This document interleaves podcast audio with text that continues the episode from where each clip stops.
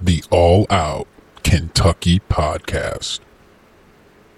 You're going to hate me because I come to your town and we beat your team. Benny Snell needs 5 yards to break Sonny Collins' career rushing record. They give it to Benny. Straight ahead. 10, 5, touchdown! And the rushing record for Benny Snell, Jr. of Kentucky. Welcome into the All Out Kentucky Podcast, your home for the Kentucky Wildcats basketball and football program. I am your host, AJ Bradley, and I am joined, as always, by my brother and co-host, Sam Bradley. Off for a week, and now we are back, and on today's episode, we will discuss some recent news and updates surrounding the basketball and football program, including a new strength and conditioning coach that was hired, a transfer for Mark Stoops coming in on the defensive side of the football, and then we've got some new news regarding the men's basketball schedule for next season in 2022, and then we will take a look at 6 different players that have committed to the Kentucky football team for the 2023 season, and another recruit that we are going after quite hard, and we have some news about him that just came out this morning as well. And then we are going to wrap things up. Me and Sam are going to have a little conversation about some developments over the week regarding Nick Saban and what he had to say, talking about NIL and boosters and a lot of the stuff that me and Sam touched on in the previous episode of the All Out Kentucky Podcast. So thought that would be a good way to end, and we can wrap it up and tie it back into our program and Kentucky as a whole. So with that being said, I would like to bring in Sam and have him touch on our new addition to the Kentucky Wildcats staff. Yeah, thanks for bringing us in there, AJ. Glad to be back and bring you guys another episode of the All Out Kentucky Podcast. And like you said, AJ, we've actually got some exciting developing news. As we stated previously on the episode before, is that Kentucky actually went ahead and released Rob Harris, our previous strength and conditioning coach for the Kentucky Wildcats basketball program. He had been there for quite some time and really had built up a rapport within our athletics organization. But ultimately, we decide to go in a different direction, and Mark Stoops let Rob Harris go, which creates a vacancy in that position, which has officially been filled by none other than Braden Welsh. He comes to the Wildcats previously in the exact same position, assistant coach and head of strength and conditioning for Purdue, the Boilermakers. AJ, obviously, Purdue had a heck of a basketball team last year with one of the most prolific individual players in the entire nation that is likely going to go in the top 3 of this upcoming NBA draft, in Jaden Ivey. When I actually got the news about this hiring of Braden Welsh to the Wildcats program, I was immediately excited because all I could think about was, okay, what did Purdue last year? What did Purdue do last year in the realm of health, and how did their players perform on the basketball court? And realistically, when you look at just none other than Jaden Ivey, he had the availability to play throughout the entire season at his full potential, and that made me really excited. I mean, Purdue overall wasn't plagued by injuries last year, but that's not the most important part. It's obviously about the resume that Braden is bringing into our program, and that's a very strong resume for how young he is. Obviously, as I said, he's coming to us from Purdue. Before that, he was actually in charge of the program over at Temple.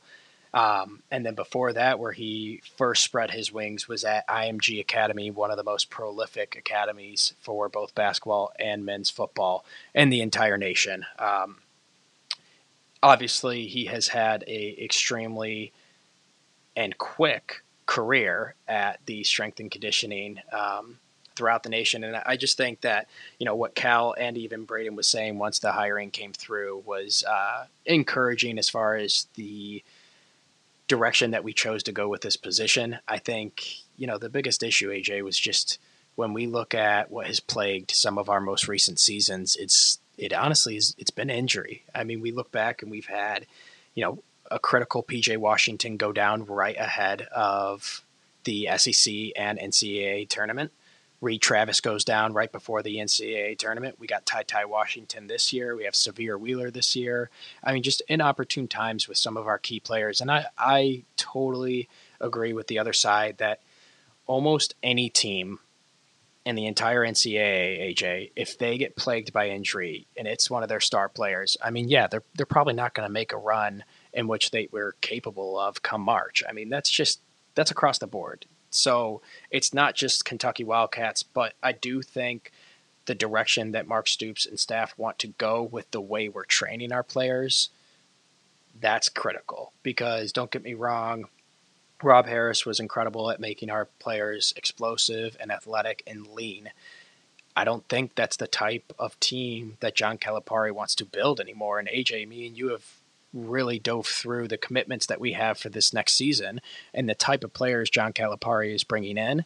And I think that goes hand in hand with what Braden Welsh wants to do for our program. He doesn't want to have the same prototype that we've had in previous years. He wants to build these guys' strengths. He wants to make them durable. And that's what I'm really excited about, because I want that durability. I want these players to be able to go in every single night and play physical, but also without getting hurt. So, yeah, I mean, a really exciting hiring. I think Mark Stoops, I mean, if you look at some of the quotes he had, is extremely excited. And, you know, Braden was immediately saying that he wants to get directly to work. He couldn't have thought of a more prolific program to join, and he said that, and that's exciting because he knows what he's stepping into and he knows that the job he has ahead of himself. Yeah, and you know, I think the reason that me and Sam bring this up as news and want to talk about it is because this position within the program around the basketball team and the football team is one that is very valuable, and if you have the right guy here, can really do a lot for both of your programs. I mean, in football, injuries are the name of the game. I mean, you're not going to go a game or a season without injuries. It's going to happen. But how the guys recover from those injuries, how quickly they're able to get back on the field, avoiding some of those injuries in the way that they train and being able to prolong their careers and even prolong the amount of games that they can play at the collegiate level without missing significant time. I mean, those things do go a long way. And you can look all across the board. I mean, even at the professional level, you see guys who are labeled as quote unquote, you know, injury risk or injury prone. And I'm not saying that Kentucky has a bunch of those guys who have come out and they've been completely injury prone or whatever the term is that you want to use. But I think Sam hit it on the head where he's just talking about how Calipari, Coach Stoops, and our new trainer really want to just be on the same page and really start to build that strength and conditioning program that's beneficial for all the players and their health going forward and their durability and just being able to have that availability, because that is such a key part to the success of both of these programs is being able to have our top players available. And we need someone who's there working with them and teaching them and coaching them, because, I mean, this stuff starts at such a younger age now. I mean, these guys at the pro level, nutritionist, they've got trainers, they've got, you know, chefs, all these people there who are helping them maintain a level of their top physical peak. And that starts even earlier and earlier now, and having a guy here on staff who's working with everybody and really trying to get that going at the collegiate level and help these guys out. It can really go a long way, like I said, in the success of our season. So I'm excited to see Brandon come in here, and we'll see what happens over time. But yeah, it was a little bittersweet. But you know, it is what it is. This is a business, and sometimes you got to move on from people, and you got to bring in the next person, and they got to do their job and keep things rolling. So, like I said, we'll see how things go, but excited for this new hire.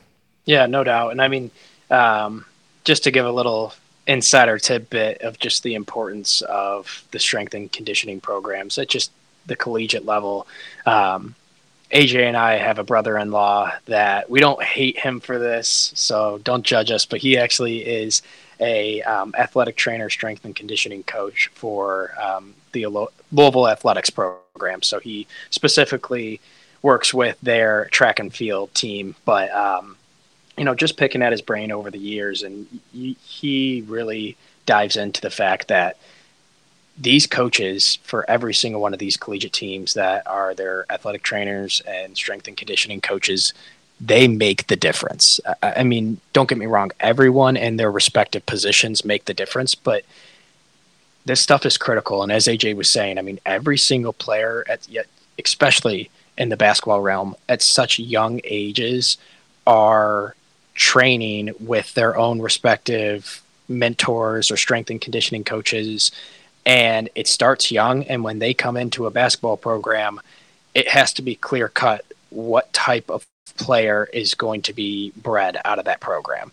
And Kentucky basketball for a long time has obviously made some very prolific NBA players come from our program.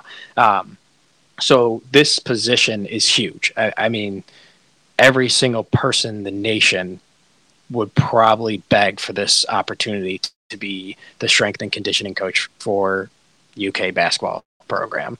So, I mean, it's an exciting hire. Obviously, it's something to keep our eyes on. I just wanted to throw that in there because, you know, it was a huge decision. And I think when it's not, you know, the head coach or, you know, the offensive coordinator, it's not as flashy. And I just wanted to make sure that our listeners obviously understand the importance that went behind John Calipari's decision here.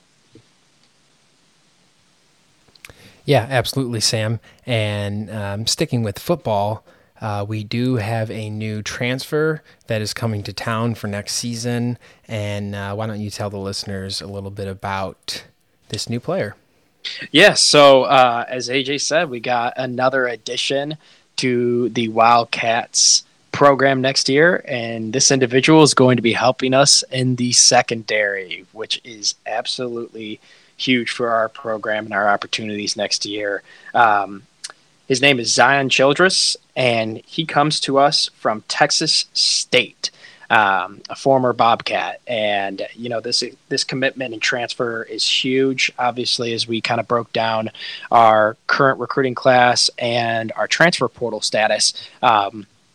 We were previously ranked at number 23 in the recruiting status for the entire nation. We've actually jumped to 19, so it's pretty exciting, guys. I mean, as AJ and I have broken down previously, some of our lapses for games and critical downs have really been coming from that secondary.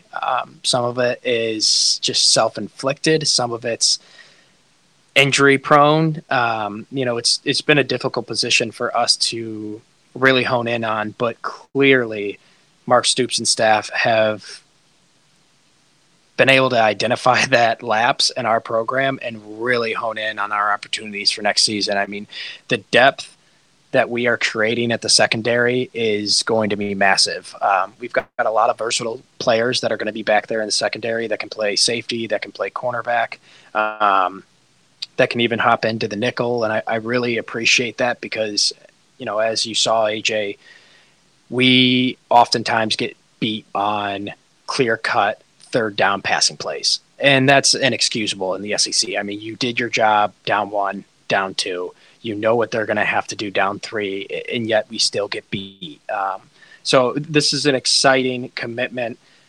Zion actually was back-to-back his junior and senior year most valuable player in the state of Texas during the state playoff runs. So that's extremely exciting. I'm not necessarily saying he's the best player in Texas. Don't get me wrong. I mean, he was a 3-star, but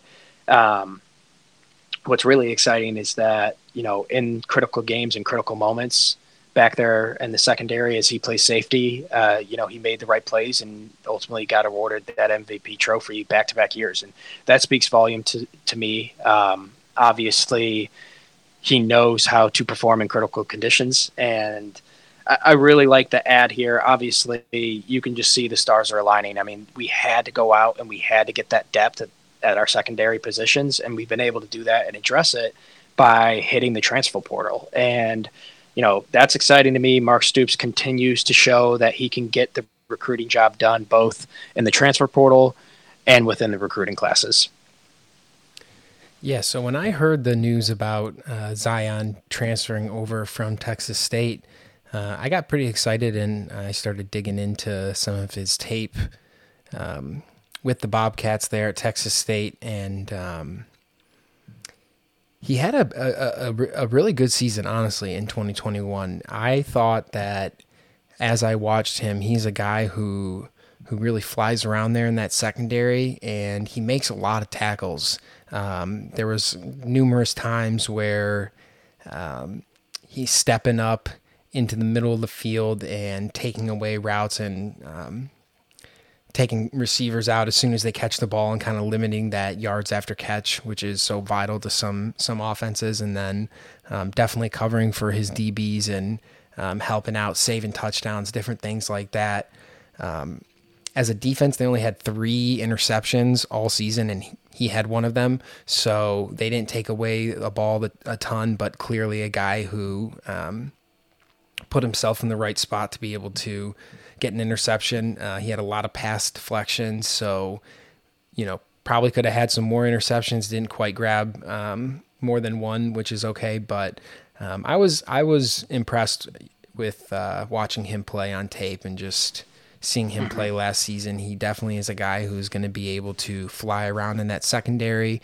He's not afraid to lay the body and tackle people, that's for sure. And he's not afraid to go hunt that ball and try to put himself in a position to either get an interception or bat down a pass. And as Sam said, we can use all of the depth that we can at this cornerback and safety position out there in the secondary. There's nothing more frustrating than, as a fan, and I can even say probably for the coaches and the players, than getting a team in third and long, third and anything, 7-8 yards and above, and you know exactly what they're going to do. They're going to pass the ball, and yet there's still a guy open, and it's deflating. It's absolutely deflating as a fan. It's got to be deflating for a defense, the coaches, and it's hard to just continue to pick yourself back up off the mat like that when you consistently are getting burned on plays where those are game-changing plays. You make the stop, all right, now it's our ball on offense. And those kind of things, you can get away with it from time to time, but over the course of the season, that sort of stuff adds up, and those really become critical downs throughout the course of a season, and we need to be able to make those plays because that's the difference in having 8 or 9 wins and 10 or 11 wins, or between having 6 or 7 wins and 11 or 12 wins. So the margin for error is slim. And like I said, we can use all the depth that we can get in the secondary and getting a lot of guys out there competing and being able to put a solid group back there together out on the football field this fall. So, yeah, no, absolutely. It's exciting. It really does make that difference. I mean, AJ's totally right. The margin of error in the secondary is critical. I mean, you could be on a down or two. That could be the difference in swing in an entire game. I mean, we're talking touchdowns, obviously. So really exciting just to add that depth. It's going to be interesting to see how Mark Stoops and staff kind of play through the rest of the spring ball and going into the summer ahead of, obviously, the start up in August. It'll just be interesting to see, you know, how the depth charts come out and where Zion actually falls, you know, if he's going to be a starter, if he's going to be coming in with the secondary group. But nonetheless, it's going to be a big ad, obviously. I think, honestly, AJ, we might be one more commitment away, whether it be, you know, from the transfer portal or remaining eligible recruits in the class of 2022, for just a fully loaded in-depth secondary that we can rely and trust on. We'll see if we're able to capture one more. I know there's actually some names flashing around the transfer portal right now that we've been going after. So maybe some more developing news to come from AJ and I, as long as, you know, we're able to capture that. But no guarantees, but it's just something to keep our eyes on. Okay, we're going to switch gears just a little bit, and actually quite recently we had some exciting news regarding the Kentucky basketball schedule for next season, and one game was officially scheduled for December that we're going to get to, and then we're just going to touch on a couple of the other games that are also on our schedule for next season. These are all non-conference games. But where I'd like to start is with a matchup on December 17th, and it is the CBS Sports Classic, and Kentucky will be taking on UCLA. I am super, super excited about this game. One, they have kind of moved this game around from location to location.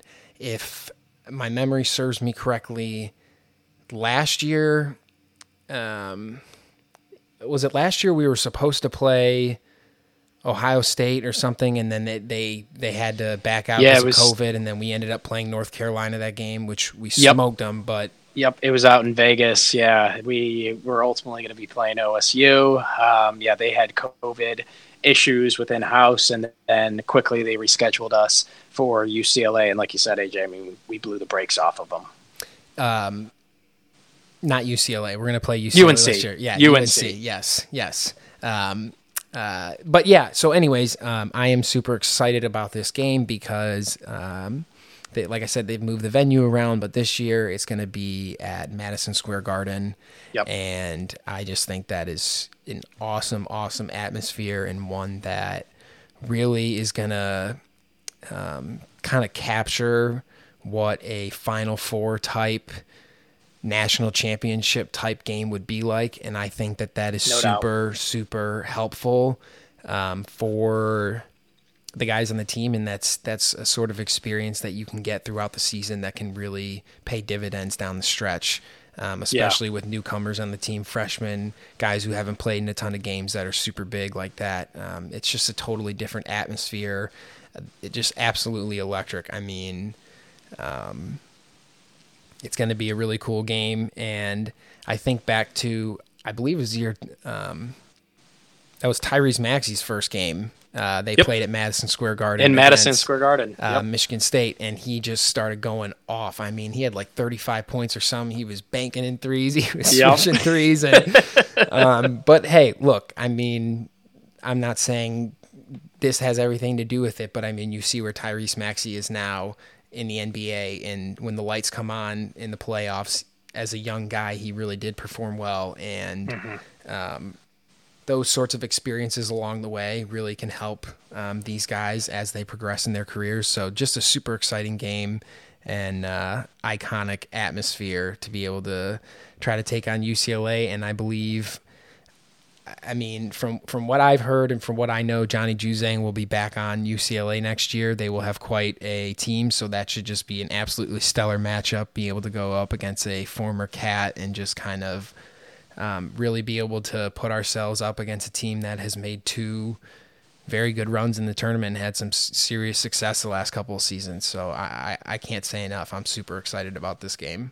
Yeah, no, this was an awesome announcement coming from the CBS Sports Classic. I mean, this is something that we've been able to kind of etch our way into the last couple of seasons and be a cornerstone program, a part of this really cool atmosphere, as AJ's kind of breaking down. Obviously, back to Madison Square Garden, so the bright lights are going to be shining, and hopefully some of our stars can really let their names fly. But just really, really excited. As AJ said, I mean, right now, as it stands, this would be a preseason number one team versus the preseason number two team. That being UCLA is currently sitting at number one in the rankings, and Kentucky at number two. So either way, I mean, obviously we'll have a ways to go because that's not falling until December 17th. So there'll definitely be some movement between now, then obviously the start of the season, and then but that's just going to be as good as it gets. It's going to be an awesome atmosphere,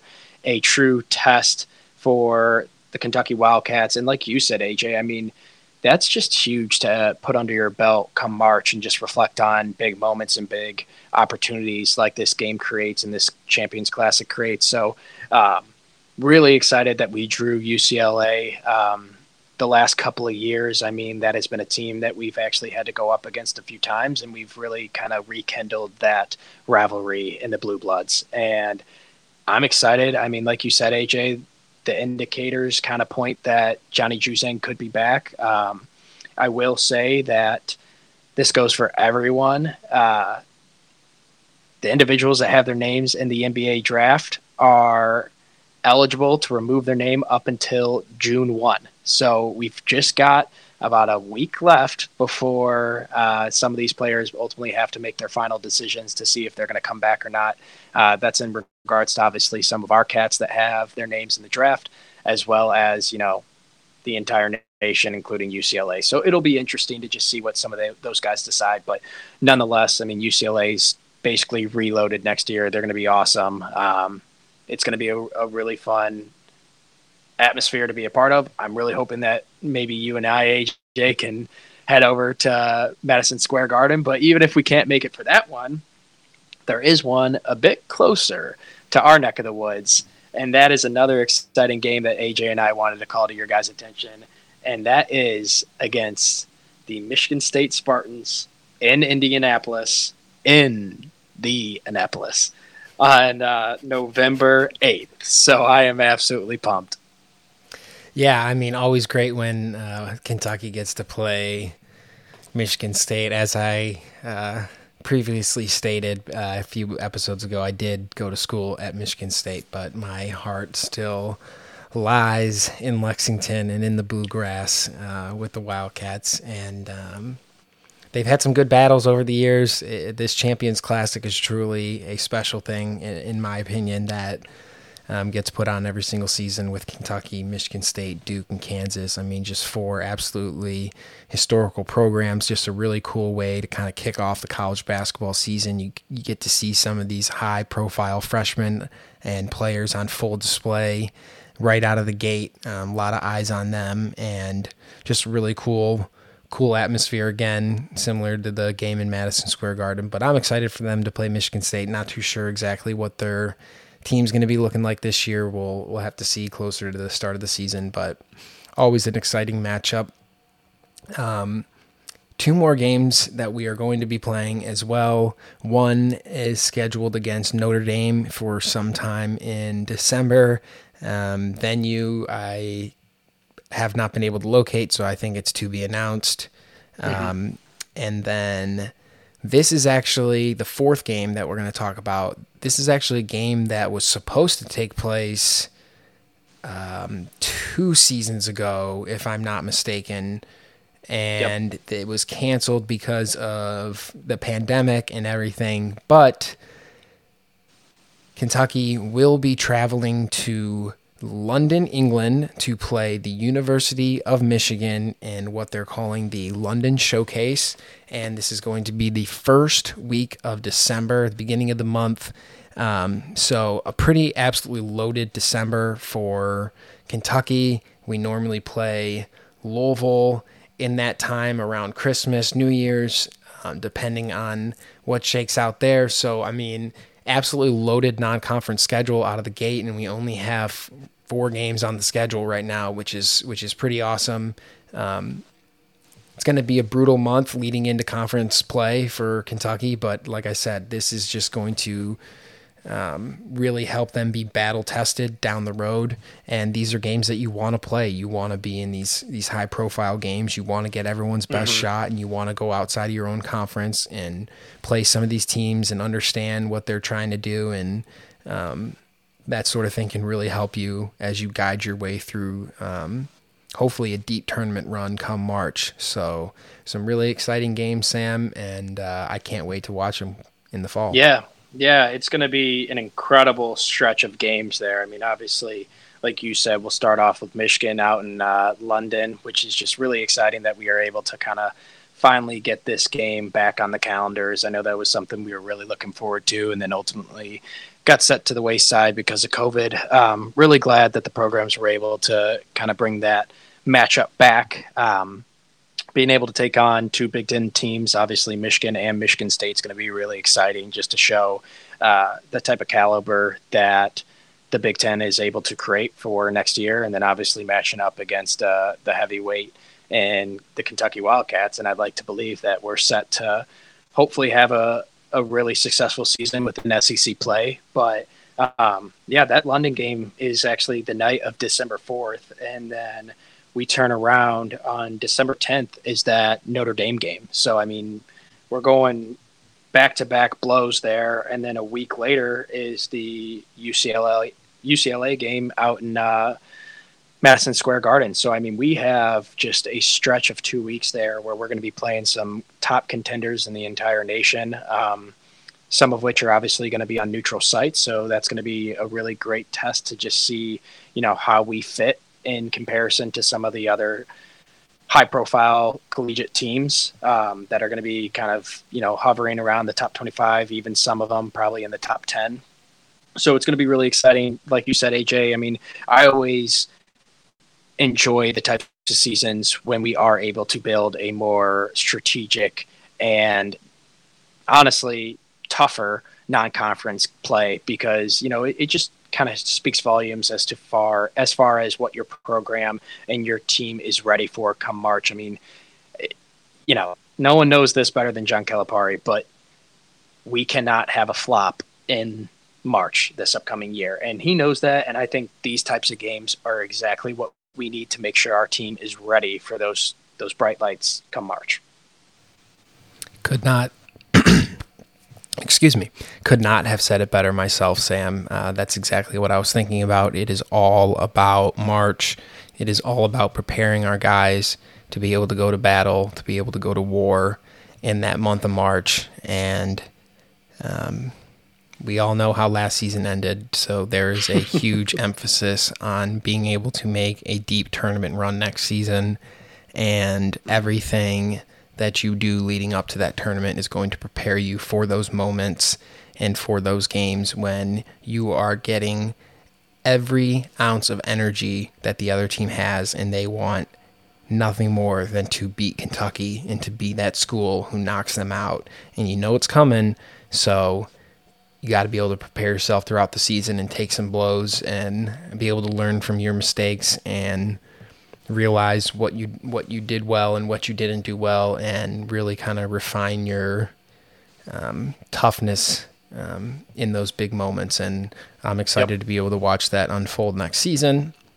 Yeah, especially, AJ, like you kind of said, it's extremely important to get that continuity and find out who we are as a team early and often next season. I think some of John Calipari's best coaching jobs have been with teams where he was able to determine the type of team that he had in each position and their role early. And honestly, AJ, I thought he did a great job of doing that this past season.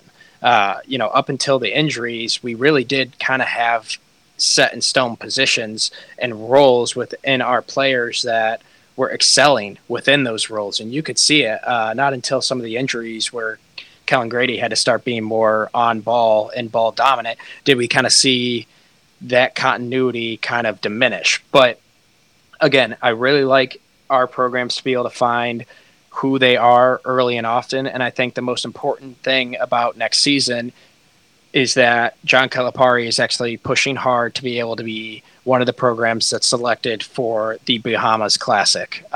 You know, this is something that we've done before, AJ. If for those of you that are listening aren't familiar, I think you should be, but it's actually just a preseason tournament that's unofficial. It won't count for the record or anything like that, but if you're selected to go down to the Bahamas, you spend a week down there and you play semi-professional teams. You can play some other collegiate teams. And really, it's just kind of tune-up games where it is televised, but you're really just out there trying to get more in-game practice even prior to the season beginning. It really does kind of give your program that first leg up into, you know, the first couple stretches of those games. And obviously, as we said, AJ, I mean, heading out of November and into December, we've got some big time games. I think our ability to get down to the Bahamas, have some fun, both on and off the basketball court, let these players get together. We've got a lot of unfamiliar faces that are going to be playing together for the first time. And just giving them the ability to get to know one another, both on and off the court, could be vital. I think it's some of the best seasons that we've had. We've been able to participate in that great opportunity down in the Bahamas. So hopefully we're able to secure that spot. Nothing's guaranteed, but I know that's actually something Coach Cal has expressed that they have interest in doing this upcoming season. Yeah, I love that he's expressed interest in that, because honestly, one thing that I've really, really wanted as a fan at the beginning of the season is to enter into one of those tournaments where you got 8 to 12 teams and, you know, you get to get some different looks against some different opponents, and hopefully you can navigate your way through a little bit of a mini tournament there at the beginning of the season. And it just kind of gives your guys a little bit of an experienced taste of what March Madness is like, where you're playing games in a shorter span of time and the turnaround is quicker, and you're going against teams that you have not played all season nor will not play all season. And we've always played in the Champions Classic and the CBS Sports Classic, and that stuff is great. I love that. I've just always wanted to have like one tournament at the beginning of the season where we go and play. I just think that would be a cool experience, something we've done down in the Bahamas, and it's a little bit different what Sam's talking about than the traditional tournaments that they've set up at the beginning of the college basketball season with just NCAA teams. But either way, that sort of tournament atmosphere is something that I think can only be beneficial to the players in the long run of the season. So cool to see John Calipari kind of trying to work his way back into that, and something that can definitely be beneficial for our team. Yeah, no doubt. I just think the fun thing when breaking all this opportunity down in some of these big games is to reiterate within Big Blue Nation that there actually is a light within the tunnel that we're in. You know, obviously we've had some dark days since our loss in March, and I think it's really encouraging just to hear some good news and some fun news come out of, you know, the Kentucky basketball program. I think that's something to look forward to. I think it's something to get excited about, and just realize that, you know, we're not going to be in the trenches forever. Well, Sam, I'm glad you brought that up, because speaking of some exciting news, we are going to turn the page and talk about some exciting news within the football program, as there's been a lot of news recently about Kentucky and the coaches out on the recruiting trail. They are really been in contact with a ton of different players, ranging from guys in the class of 2023, 2024, and even 2025. So there is a lot that goes on behind the scenes as far as recruitment goes, and a lot of the offseason, these coaches, not just Mark Stoops and his recruiters, I'm talking every single coach, the defensive backs coach, the offensive line coach, all these guys are out there, and they are working hard at getting people, guys, to come to school and to commit to Kentucky. And with all that news and buzz surrounding, we thought that we'd touch base on 6 players that we have committed for the class of 2023. And it's just kind of a small glimpse into what is to come. Obviously, this is a small sample, and we will have more than just 6 guys who will be a part of this recruiting class for 2023. I think so, AJ. I mean, we have, you know, me and AJ were talking earlier, guys, and we have 361 offers out there for the next couple of years for recruiting classes. So there is so much to break down, so much talent to look at. And I'm hoping that, AJ, we don't end up with 6 guys for the class of 2023. But no, it's a good start, and I'm excited to kind of break these guys down. Yeah, so I'm just going to kind of run through these guys real quick and kind of touch base on what type of players they are. And then Sam is just going to kind of give you guys a little bit of a overall bigger picture to kind of take away from this early group of six guys who have committed for the class 2023. So we will start with a player. His name is Shamar Porter. He is from Ensworth High School in Nashville, Tennessee. He is a wide receiver at 6'3" and 200 pounds. So he's got some good size to him for sure. 6'3", definitely a little bit taller than some of the other receivers that we've had at the program. He is a 4-star recruit, position rated number 30 for the class of 2023. So clearly a talented wide receiver from the state of Tennessee. Next, we have Tommy Zeismer, and he is from Danville, Kentucky. He is an edge rusher standing at 6'1" and 242 pounds. He is a 48th ranked player in the class of 2023 and has a composite score of 87.33 when it comes to his recruitment ranking. Next, we have Caden Mormon. He is also from Kentucky, but from Frankfort, Kentucky. He is listed as an athlete at 5'10" and 205 pounds. Kind of going along with the theme of some of the recruits that we talked about for the class of 2022 on last episode of the All Out Kentucky podcast. And he will be committed for the class of 2023. We then have a 3-star tight end from Washington, Ohio, and his name is Tanner Lamaster. He is 6'5" and 241 pounds, so he is a big boy. He's got some size to him, definitely got some skill to him, and should be excited to hopefully have him on campus in 2023. We then go back to the well as far as the Big Blue Wall is concerned as we sign another or have another commit from an offensive tackle position in Malachi Wood, and he is from Madison Central High School in Richmond, Kentucky. Rounding out the last of the 2023 commits, we have Ty Bryant, who is from Frederick Douglass High School in Lexington, Kentucky. He is a 6', 175 pound athlete. And yeah, that's the 6 early commits that we have for 2023. And Sam, I kind of sense a similar theme going on with the area in which these kids are coming from. Why don't you touch on that a little bit? Yeah, no, absolutely. I mean, I think this was the most exciting part. Obviously we can break down the numbers and the names and the type of recruits that we're getting, but this is the class of 2023. I know this is out on the horizon for a lot of us, and it's difficult to, think that far out. So, when we say, Malachi Wood, another offensive tackle for the Big Blue Wall, and he's 6'8", 300 pounds. I mean, that's easily enough to get all of you excited. Don't get me wrong. But I think when AJ and I broke down these 6 early commits for the class of 2023, what jumped out the page to us and to the staff is that the theme of how we are defending our backyard and our recruitment processes. When we look at this, we've got 4 of the 6 are from the state of Kentucky.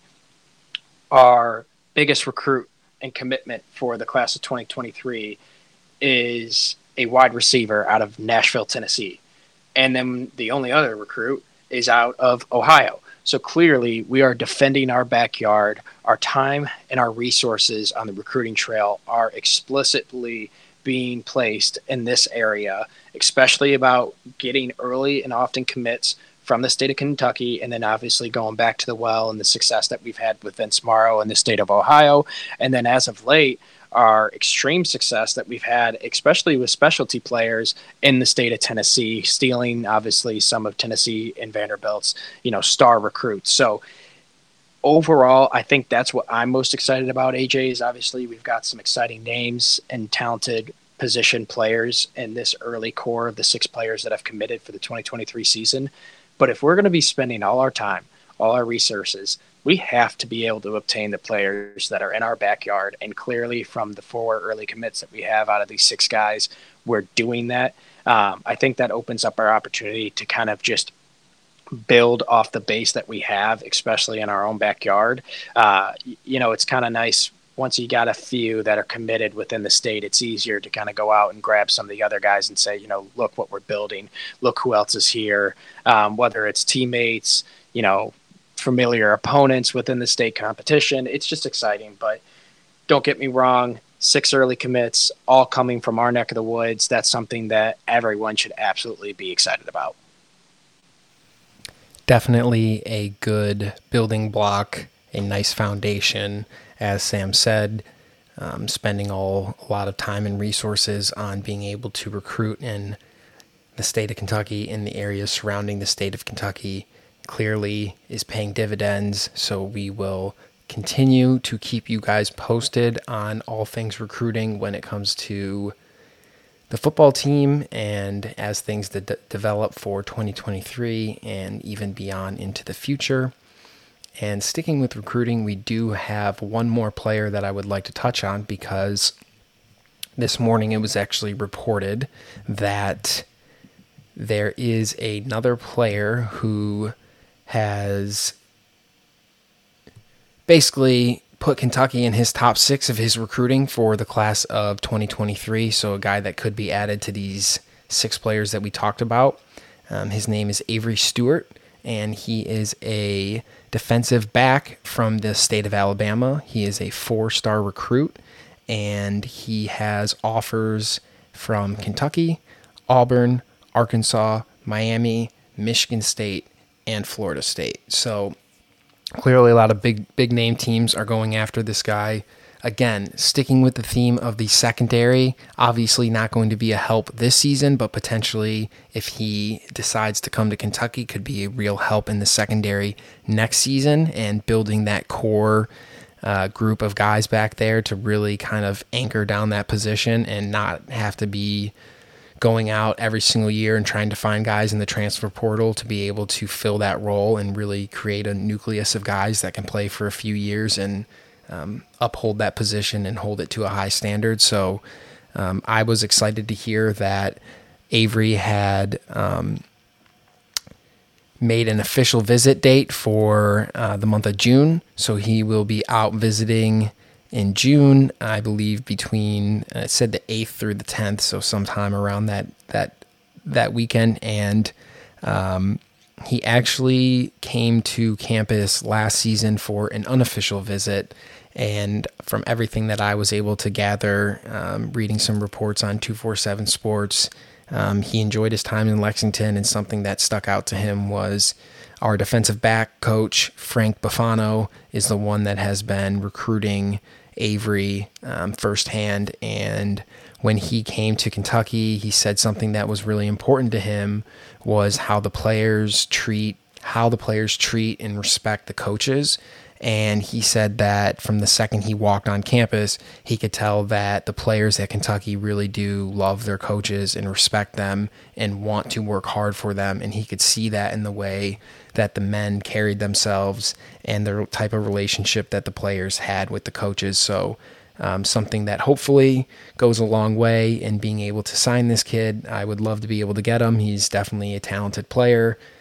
So we'll have to keep you guys posted on that, but I just thought that would be some exciting news to bring to you all, as he did announce he has an official visit for Kentucky in June, and we are a part of his top 6 in his recruiting class, or in his recruiting process. Yeah. Thank you, Sam. Yeah, no, yeah, it's absolutely exciting. I mean, like I alluded to earlier, there are couple hundred names that are flashing around for offers coming from Kentucky over the next couple of recruiting classes. But this is a big one, especially if we could go out into Alabama's backyard and Auburn's backyard and steal them away. That'd be a big commitment. And yeah, we'll see. I mean, hopefully the official visit goes well here in the month of June. And, it'll be interesting to see how the recruitment may be able to heat up, and his timetable maybe come together pretty efficiently after that recruitment process goes and his visit goes. So stay tuned for that.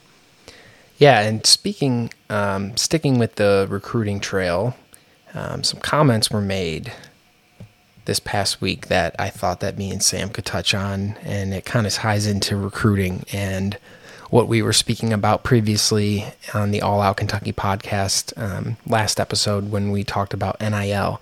And like I said, Nick Saban had a, we'll call it a meeting, press conference, something that they do every single season. It was him, basketball coach, some other people, and basically they're just putting on a big Q&A type thing where they can address all the boosters at Alabama and kind of give them a lowdown on what's going on within the programs and their recruiting trail and all sorts of stuff like that. And Nick found himself in some hot water from the comments that he made. And basically, to break it down for you guys, if you aren't 100% familiar with what he said, he basically kind of said that the reason why Alabama doesn't have a number one recruiting class is because Texas A schools like Texas A&M are paying their players to come to school there. And he also pointed out, head coach Deion Sanders from Jackson State saying that they paid a guy $1 million in NIL money to come to school there and prime away from some of the bigger programs across the country. So obviously these comments were made on the heels of the announcement that we talked about as far as the NCAA and NIL are concerned. And me and Sam kind of broke that down. And right now where we are is there really is no way that the NCAA can punish any of these schools for allowing their boosters to offer kids money and promise them money to come to school there, because technically it's not against the law right now. And that's why the NCAA does not want this to happen. But it's like we talked about, them trying to make this rule now after the floodgates have already opened is very hard to do. So this is a very sticky situation. But the reason why I wanted to bring this up and the reason why I thought that Nick Saban's comments were very interesting was because he then went on after saying that, you know, we don't have the number one recruiting class because we're not paying our players to come to school here. And it kind of touched on a bigger topic, an issue where he's talking about an edge that his school has gained and that he has gained throughout the years of being able to recruit. And now because of NIL, the playing field is now being shifted because certain teams and programs are being able to throw money around at players, and it's just completely changing the landscape of recruiting. Now, how does that impact Kentucky football and basketball? Well, me and Sam have both been very clear about the position that our head coaches have taken in the sense of NIL. So I just wanted to ask you, Sam, do you think with the fact that a lot of these schools are going out there and paying kids and promising them money to come to a certain school, and like I said, Kentucky, John Calipari, Mark Stoops have said that is not our pitch. That is not why we're going after players. That's not what we are trying to get. So do you think that this is going to have a negative impact on players being pried away from John Calipari and Mark Stoops, and we could be left with desolate talent over the next few years because a lot of these kids are able to take money and go other places when we're not going to be the one to promise them that money up front? Yeah, no, it begs a great question, and I think it's the same question and kind of topic that Nick Saban was commenting on. I mean, he no longer has the quote number one recruiting class. Boo-hoo, he's got the number two. So I mean, I think he'll be fine. But no, you're right, AJ. It's that leveling of the playing field that not only the NIL creates, but also the transfer portal. I think that's another interesting topic. But ultimately, my quick answer to you is I think we're fine. I really do. I think, relatively speaking, don't get me wrong, it impacts the type of players that we're going to be getting, but I don't think the caliber of players that we are going to be able to secure is going to change because of NIL. I think uniquely Alabama for football and Kentucky for basketball almost have the same opportunity created from NIL in the sense that we're both extremely prolific and historic programs in their own rights. you're naturally still bringing in the most highly sought after recruits and top caliber in every recruiting class. Every player knows that they're going to have an amazing opportunity to secure money through NIL deals if they choose to go to Alabama for football or to Kentucky to play basketball. That naturally is going to happen. I think it's the approach that is the most important part, AJ, and you alluded to it. We've already talked about it on our previous episode. Mark Stoops, John Calipari, Nick Saban have all said that they are not going to explicitly go out and promise money, basically what they're calling, quote, pay to play, for players to say, okay, we're going to give you that $1 million in NIL contracts if you come play for us, and basically upfront guaranteeing a contract that then can have obviously the influence on players' decisions as to where they're going to go. The question that you bring up, AJ, is extremely important to at least ponder and consider, because you're right. I mean, does that ultimately change our ability to go out and secure these types of players? I don't think so. Just because, I mean, not to toot our own horn, I'm not just saying we're going to get the recruitments because we're Kentucky. That's not the case. I mean, we lose recruitment battles all the time, especially for basketball. But at the same time, we're securing the right talent that I want to play for Kentucky. I don't want these guys coming in thinking that they're going to make $1 million and they don't care what happens. That's not what Mark Stoops or John Calipari wants either. They want the right individuals that are coming into our program for the right reasons, to hang up banners, to make, you know, a name for themselves, not from the money that they made, but the type of caliber player that they are on the court, on the gridiron. I mean, that's the more important part. And I think it's exciting and reassuring to hear that, you know, our heads at the table are speaking in the same sense that that's what's most important to them. It's something that kind of backs up the conversation as to why I think that we're going to be fine in the recruiting trails, especially in the sense of basketball, is a lot like what I'm going to break down in Alabama's opportunity. So you brought up Deion Sanders over at Jackson State University. Obviously, he's been able to do an incredible job in securing some really high-profile recruits. And as you alluded to last year, AJ, he was actually able to bring in the #1 recruit in the entire class. And, you know, a huge head-scratcher, just considering why is someone deciding to go to Jackson State over in Alabama, where he, you know, he can obviously have an incredible opportunity at NIL money, just making a bigger name for himself at the collegiate level to then help his, you know, passions to move on to the next level at the NFL. But what I thought was interesting is, so the Alabama athletics budget is $180 million. Nick Saban's salary is $9 million. They estimate their recruiting process to be roughly around a budget of $50 million, AJ. Okay. So these guys are able to go out and spend basically money that at that point doesn't even exist. I mean, they can utilize and exhaust all potential resources over there at Alabama. Then we look at Jackson State. They have an athletic budget for all programs of $8 million, less than the salary of Nick Saban per year. We then look at this, quote, Jackson State player that was making $1 million from NIL. Deion Sanders' salary, AJ, is $300,000. So we're talking about a potential scenario where his player is now making more money than him in NIL, which this was not confirmed. Nick Saban was kind of just throwing around, you know, kind of uncredible allegations at a lot of different people, including Jimbo Fisher, like you said, AJ. But don't get me wrong. I mean, there was a huge indicating factor in this player's decision to go to Jackson State because, yeah, he was going to make some money from NIL, and he has. But I just think that's important to note because, yeah, they might have lost one recruiting battle, and it was a big one. Don't get me wrong. And they don't have the #1 recruiting class in the nation next year.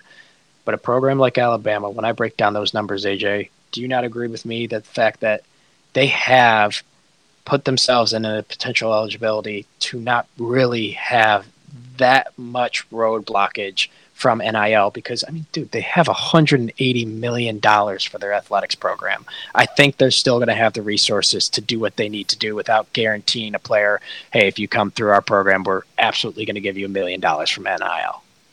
Yeah, so the way that I thought about this was, first off, hearing Nick Saban talk about things being tilted away from his favor and getting kind of pissy about it, just kind of rubbed me the wrong way. I mean, sounds like a rich guy who the lawn care guy comes and says, "Hey man, inflation, your lawn costs $50 more," and he starts complaining about it. It's like, bro, you have so much money. What is that? Like, why does that $50 even matter to you? But anyways, I think the bigger picture of what he was trying to say, I think got lost in the comments that he made, because I thought he did bring up an interesting point where some of these schools are going to choose that route.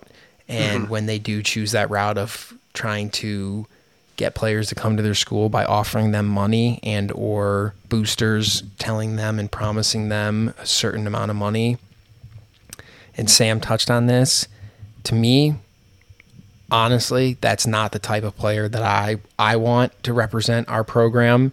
And I really do believe that that's not the type of player that John Calipari, Mark Stoops, or the entire Kentucky athletic department wants as representatives of their university and of that iconic Kentucky logo and just what it means to so many people. And I don't think that the way that we do things is we're going to just pay people to come to school here because we want to be the best. No, we're going to work hard, and we're going to go get people who want to work hard and they want to be the best. And if the money comes along with it, then that's awesome, and it can be life-changing and can do all sorts of wonderful things. But the main goal is the main goal, and that is to win and to develop these players and then to enrich their lives both on and off the field. And what has John Calipari specifically done from the second that he's gotten to Kentucky? It is all about bringing in as much talent as he can and then getting these guys to buy in to being a part of a team and doing what is best for everybody else. And through that, them shining because of their success within the team. And that is what he has been trying to do from day one, and that is exactly what Mark Stoops is trying to do with his program. And if you're trying to build a program like that, then the type of player and the type of kid that you are going after to put there in those positions on your teams is not a kid who's worried about how much money he's going to make up front and swayed to go to a school by that. He's going to be intrigued by the opportunity that a coach is presenting him, albeit of Mark Stoops or John Calipari or any person on their staff who is an extension of them. It is the opportunity to come in and work hard and to have all the resources that you could possibly want in the nicest facilities and the awesome fan base and a complete support of staff, fans, and teammates who are there to help them and encourage them to grow over time and to do things the right way. And like I said, I think that's just why that we wanted to touch on this whole thing, because I think it really does kind of like shine a light on our coaches and our program and just says like, hey, this is who we are. This is how we're going to do things. And we're not going to let this other crap dictate how we do things here in our program, and we're completely confident in who we are, and that makes me as a fan very confident in what's going on and the fact that we may lose a battle from time to time in the recruitment, but overall we will win the war because we will still be standing and we will still be building our program year after year and doing the things the right way. And I truly do believe that that will lead to success on the field. No doubt.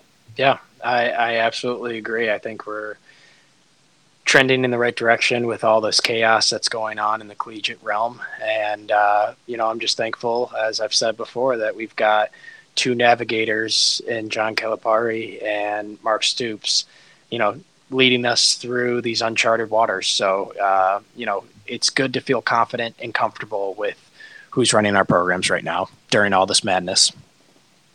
Absolutely, Sam. And with that being said, That is all we have on this episode of the All Out Kentucky podcast.